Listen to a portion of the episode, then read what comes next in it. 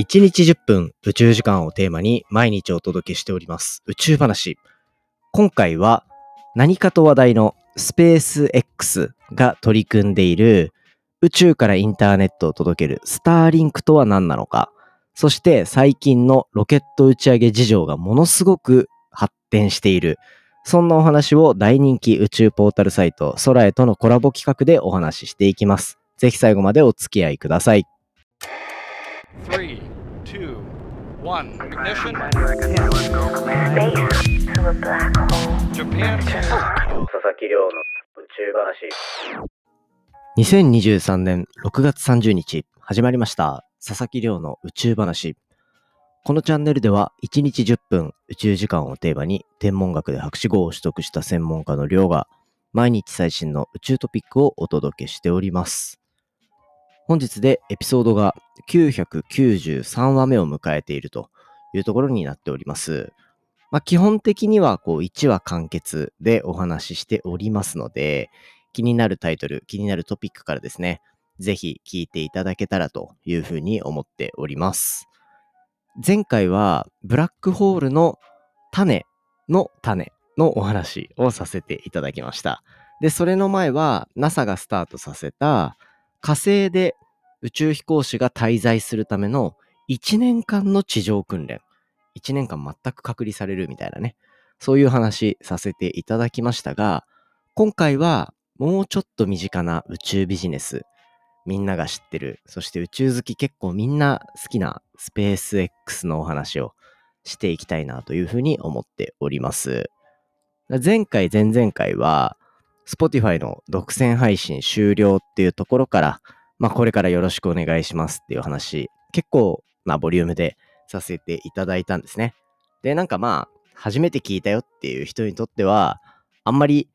別に気になるような話でもないのかなというふうに思っていたりもする。一方で、まあこれまでたくさんの方に聞いてもらっているので、ちょっとそういうね、コミュニケーションはしたかったなっていうところでした。ここからは、まあ通常回的に話を進めていきながら、少しずつ今後の展開のお話とかも共有できるタイミングでしていこうかなというふうに思っておりますので、引き続きよろしくお願いいたします。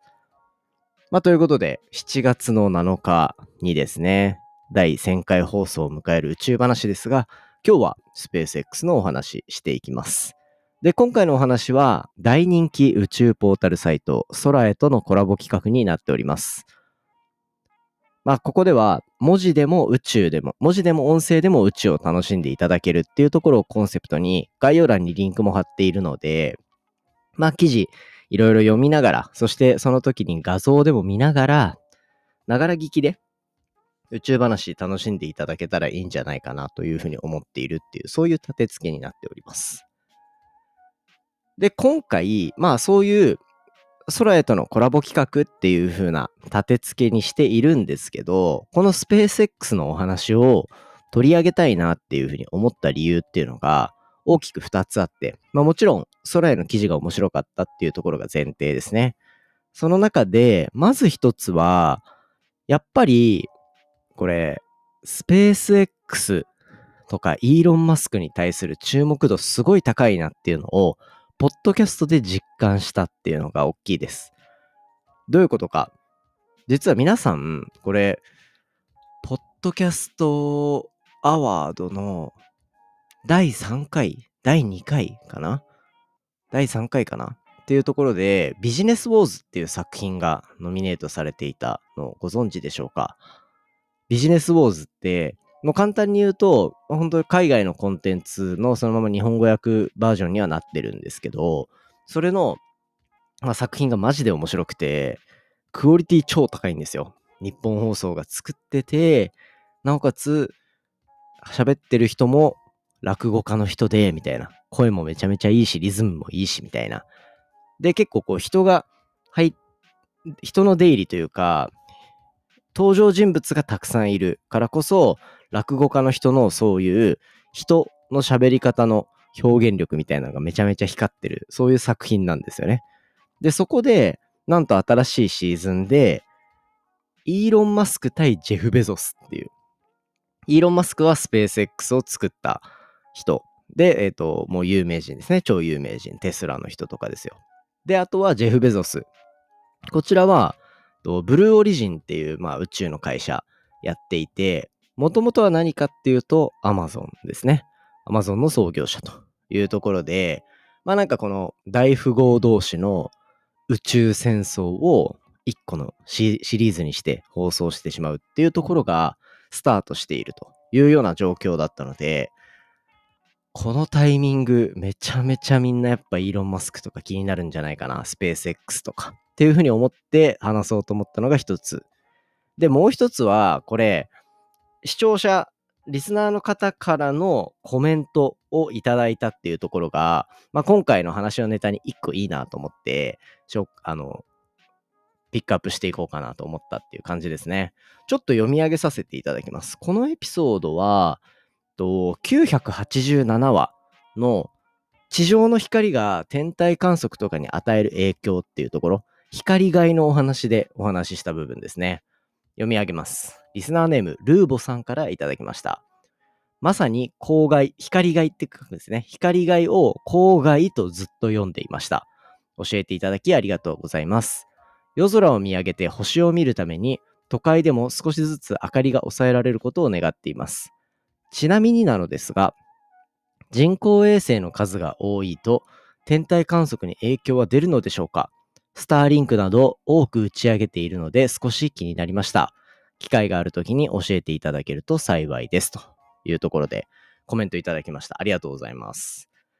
こちら、Spotify の Q&A コーナーからお寄せいただいた質問になるんですけど、そうですね。987話で、そういう天体観測とかには、地上の光邪魔になるっていう話をしていったときに、この人工衛星どうなんですかっていう話が気になったと。で、これまさにスペース X が取り組んでいるミッション、スタースターリンクっていうところに関連してきそうなので、今回はこちらを全部まとめてお話ししていこうかなというふうに思っておりますので、ぜひ楽しんでいただけたらと思います。ということで、まあ、今回はそのスペース X に関して、まあ、創業当時からのいろんな苦労だったりとか、どういうものを打ち上げ始めてっていうところは、まあ、ビジネスウォーズの方に託しちゃおうかなと思います。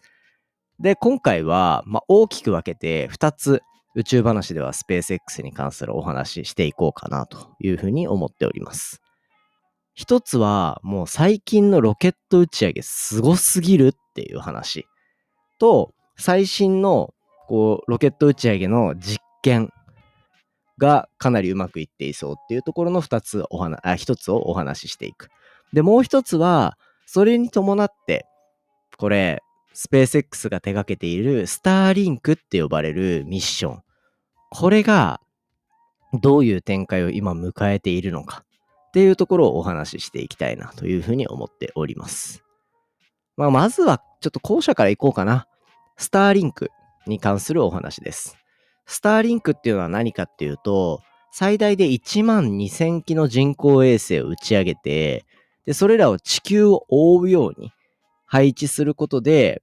配置していくと。で、それで何をするかっていうと、宇宙からその人工衛星を使って、インターネットを世界中に届けていくっていう、そういうサービスを展開しようとしている。これがスペース X が手掛けているスターリンクと呼ばれるサービスですね。で、しかもこれは、こう、まあ、ロケット打ち上げが最近は少しずつメジャーになってきている一方で、やっぱり、一回一回の受注っていうところまで、えっと、お金を稼げるっていうのなんかでっかいモデルだったりするし、なおかつやっぱ打ち上げ失敗とかっていうリスクがまあ結構大きく含まれている部分があるんですよね。その一方で、このスペース X のまずお金をガンガン生み出してくれるビジネスとしての一つ大きい柱になるって言われてるのがこのスターリンクと呼ばれるものですね。まあ、簡単に言うと世界中にインターネットを届けるっていうところで、今時点で世界中で常にインターネットに接続できないっていう人たちって、世界、世界の人口で言うと約半分いるって言われてるんですよ。半分。っていうところで、まあ言っちゃえば、今 IT 産業がこれだけ盛んになっているにもかかわらず、世界中でそこに関われているのって、少なくとも一番マックスでも半分しかいないというところはもうかなりこれ問題視されてる部分なんですよね。だからまずそこが倍になるっていうだけでもかなりすごいし、で、そこに加えてだから今インターネットに接続できない人たちをどうつないでいくかっていうところの一部が宇宙でこう争いが起こっているというところですね。だそれこそ、これ、まあ、スターリンク有名ですけど、他にもソフトバンクですね。ソフトバンクもこれどんどんどんどん宇宙からの人工衛星、宇宙にある人工衛星からインターネットを届けていくっていうところを、と推し進めようとしているというところで、まあ、これソフトバンクは国内での展開っていうところを一旦目指してるのかな。っていうので、えっと、ワンウェブって呼ばれるサービス。こちらも、で、ワンウェブはまあそもそも世界中に対してサービスを展開していくところの日本のところを補になっているのがソフトバンクっていう感じですね。っていうところで宇宙からインターネットを届けていくっていうところの目線では結構今競争が激化している。その中でスペース X はスターリンクっていうもうこの数で挑んでいくっていうところを目指しているっていう感じなんですよ。で、やっぱスペース X の強みっていうのは、自分たちで飛行機を、飛行機じゃないや、ロケットをたくさん打ち上げられるっていうところですね。1万2000機もの人工衛星を打ち上げようとしたときに、もしこれを仮に他の会社にお願いするってなったら、相当な数になるんですよ。で、1回の人工衛星の打ち上げでだいたい、まあ、40機から50機ぐらい、平均ですね。っていうのを今年は特に打ち上げているっていうところがあって、もし例えば、まあ、シンプルに50とかにする？シンプルに50とかにして1万個打ち上げるってなっても、みたいなところになってくるじゃないですか。ね？200回打ち上げなきゃいけないっていうところ。で、だからその200回の打ち上げっていう費用を賄うのって相当だと思うんですよね。っていうところの意味でも、スペース X が自社でロケットを持ってる上で、この数で勝負するスターリンクっていうのの展開が進んでいるっていうのが多分面白い点になってくるのかなと。で、このスターリンク、今一体何個ぐらい打ち上がっているのかっていう話。で言うと、これ、総数は、現在、2023年6月の30日の時点、24日の時点にしよう。2023年の6月の24日の時点この時点で総数は4600 4698機。4698機になります。まだ半分いってないですね。まだ半分いってないけど、サービス展開をどんどんしていけるぐらいのものにはなっているというところになってますね。で、これ、通信速度で言うとだいたい 5G ぐらい。っていうところの速度まで最大いけるっていうふうに、こう、書類上というか数値上は出ているっていう状況ですね。で、まあそんな感じで4200、4698機かっていうのが打ち上げられているっていうのはかなりすごい状態で、これあの、今回その空へとのコラボ企画にしてるんですけど、空へでは一回一回の打ち上げで大体今何機になったかっていうのを計算してるんですよね。いやもうすごい。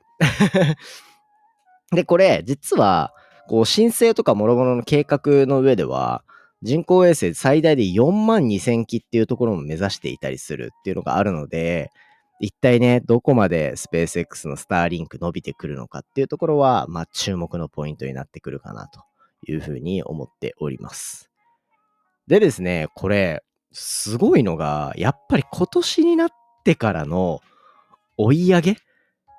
がもうえげつないスピードで進んでいるなっていうところで、それこそ今現在、この放送のタイミングだと、打ち上げの回数、ロケットの打ち上げが、これ、スペース X のこのスターリンク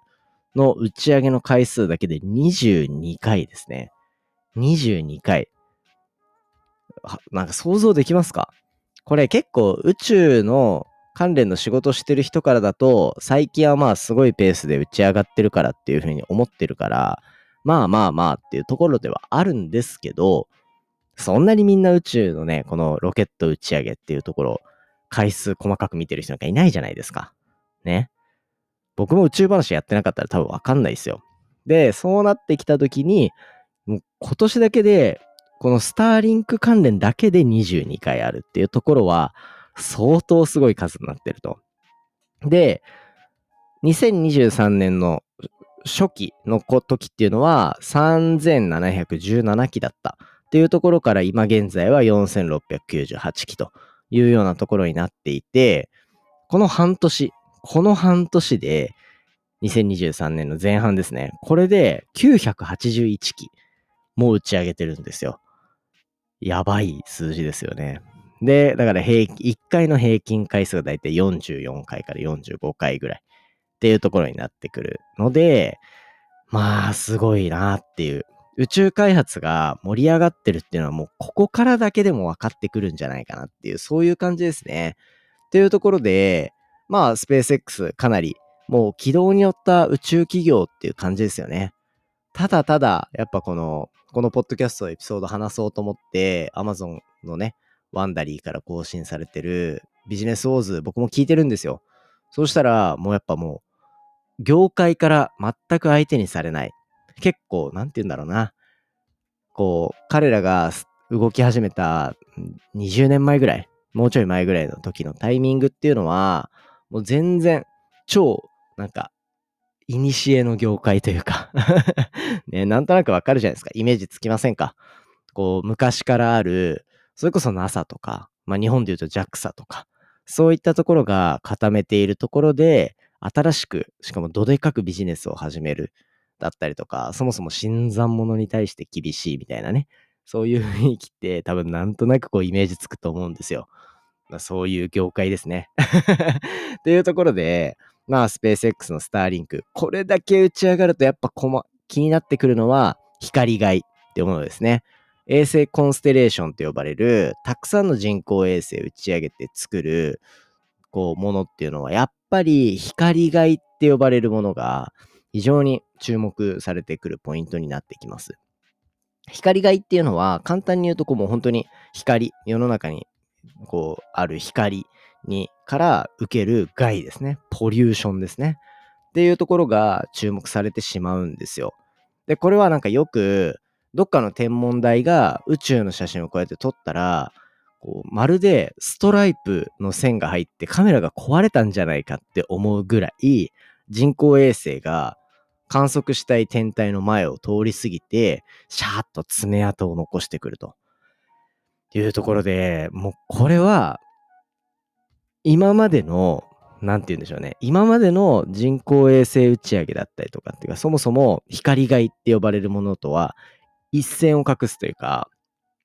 直接視界に入ってくるなんて今まで聞いてなかったわけですよ。ね。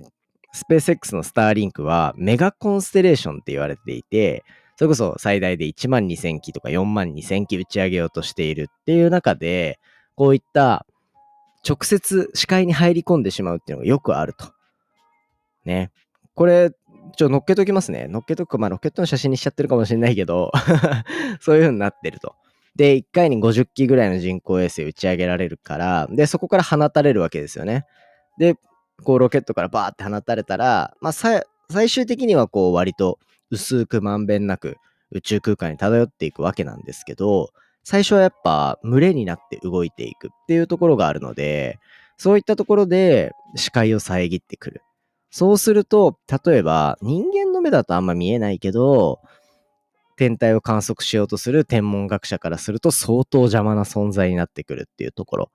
こういう光害もあります。なので、今回、リスナーネーム、ルーボさんからいただいたお話とかでは、やっぱそういったところは確かに問題視されているというのが現状ですね。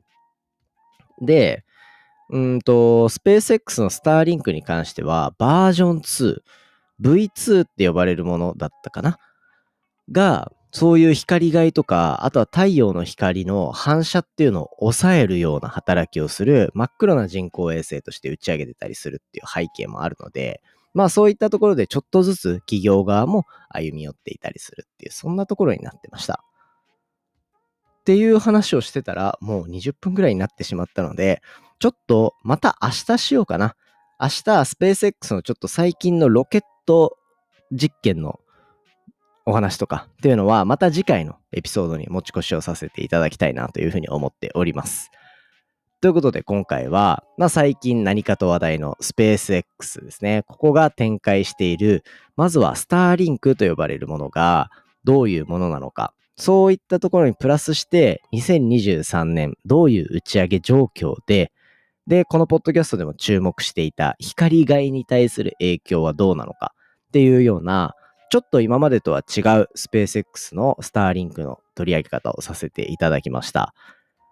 今回の話も面白いなと思ったら、お手元の Spotify アプリでフォロー、フォローボタンの下にある星マーク、こちらからレビューいただけたら嬉しいです。